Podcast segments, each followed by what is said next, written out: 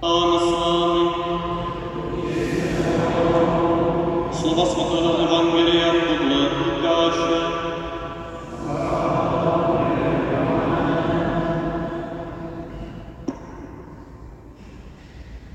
Ježíš vypravoval svým podobenství, že je třeba stále se modlit a neochabovat. V jednom městě byl soudce, Boha se nebál a na lidi nedal. Byla v tom městě i vdova, chodila k němu a říkala, zastaň se mě proti mému odpůrci.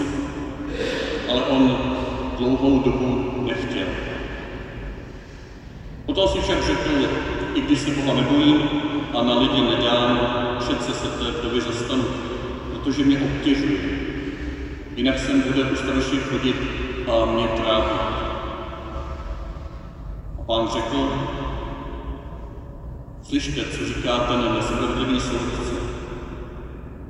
A Bůh by se snad nezastal svých vyvolených, kteří k němu ve dne v noci volají a nechal by je dlouho čekat. Říkám vám, že se jich rychle zastal. Ale nalezne syn člověka na zemi víru, až přijde? Slyšeli jsme slovo Boží.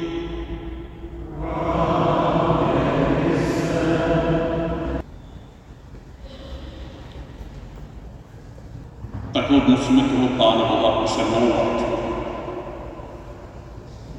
To nám říká dnešní evangelium, že? Pán Bůh jako ten nerudný soudce, nespravedlivý. Přesně nám tomu přidá ten obraz z jiného příběhu, jako ten domácí pán, který už je na lůžku a nechce se mu vstávat, když není půjčou, aby jim dal, aby jim dal chleba. Ale když dostatečně dlouho půjčou, tak on nakonec vstane a dá jim, teda, protože jsou takový otravný a přemlouvaný. A takový je přeci náš Pán Bůh taky. On vůbec neví, co potřebujeme, tam musí, musíme mu říci. Protože je nedoslýchavý, tam to musíme opakovat desetkrát. A protože je navíc ještě neochotný, tak aspoň stokrát, aby konečně až budeme hodně otravní, nám vyšel vstříc. Myslím, paní neusmíváte, myslím, že myslím vážně, ale bohužel někdy v našich životech se mi zdá, že to takhle máme. Já někdy až trpím s těmi lidmi, kterých vidím tak poctivou, dlouhodobou snahu přemluvit toho Pána Boha, který nám nezměnil. Přesvědčit ho o tom, co potřebuji, že on to neví. A tady přidat nějakou sérii modliteb, a tady přidat nějakou ještě složnou praktiku, a tady přidat něco, co někdo slíbil, že opravdu to bude vyslyšený. A vršit, vršit, vršit takhle svoji snahu, jako ta vdova, která přemluvá toho nespravedlivého soudce. Ale o tom tu dnešní proroctví přece není. Kdybychom ho četli těmi brýlemi, tak jsme jako ti, kteří asi přeskočili 15. kapitolu Lukáše, to je už 18. A Lukáš vypráví Ježíšovský příběh s vědomím, že už si odvyprávěl tu 15. V 15. kapitole? Tam jsou tři podobenství o Bohu, o milosrdném Bohu, který zná naše trápení. Který jako žena, která hledá zastazený peníz. A ten peníz nic nedělá proto, aby se nechal najít, ale ta žena ho hledá, hledá, hledá, hledá, a se ještě raduje se svými kamarádkami, že ho našla. Náš Bůh je jako ten pastýř, který hledá ztracenou ovečku a jde za ní do nese ji na zády zpátky.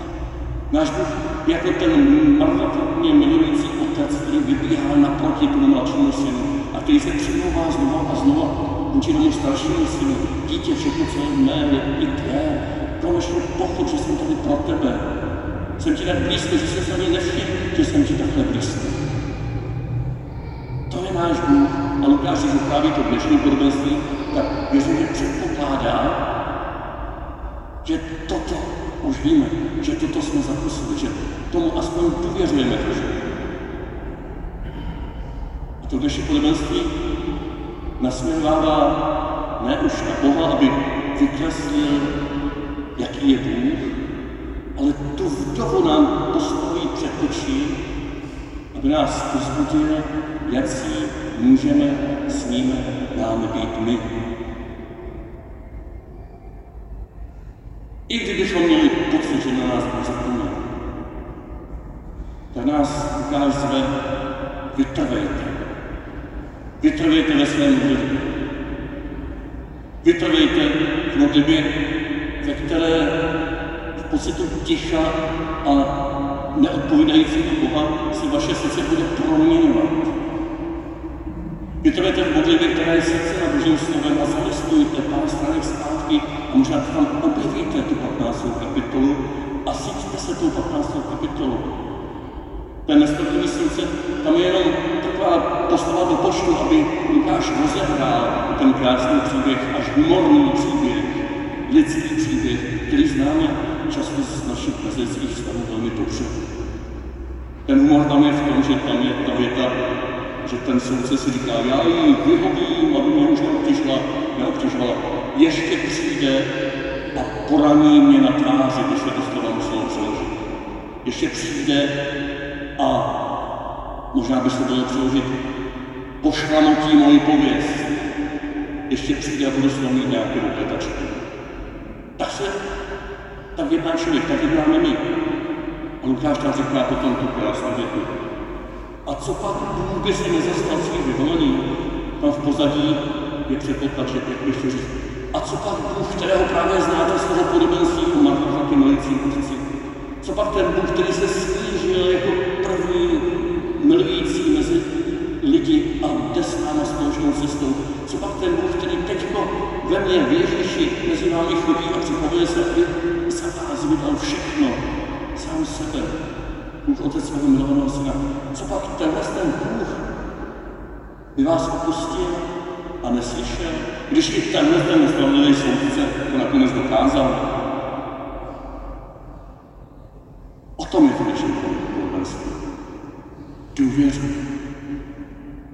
Důvěřuj, když máš pocit, že se nic neděje. A pak se mohou dít možná V této vytrvalé důvěryplné modlitbě se proměňuje tvoje srdce.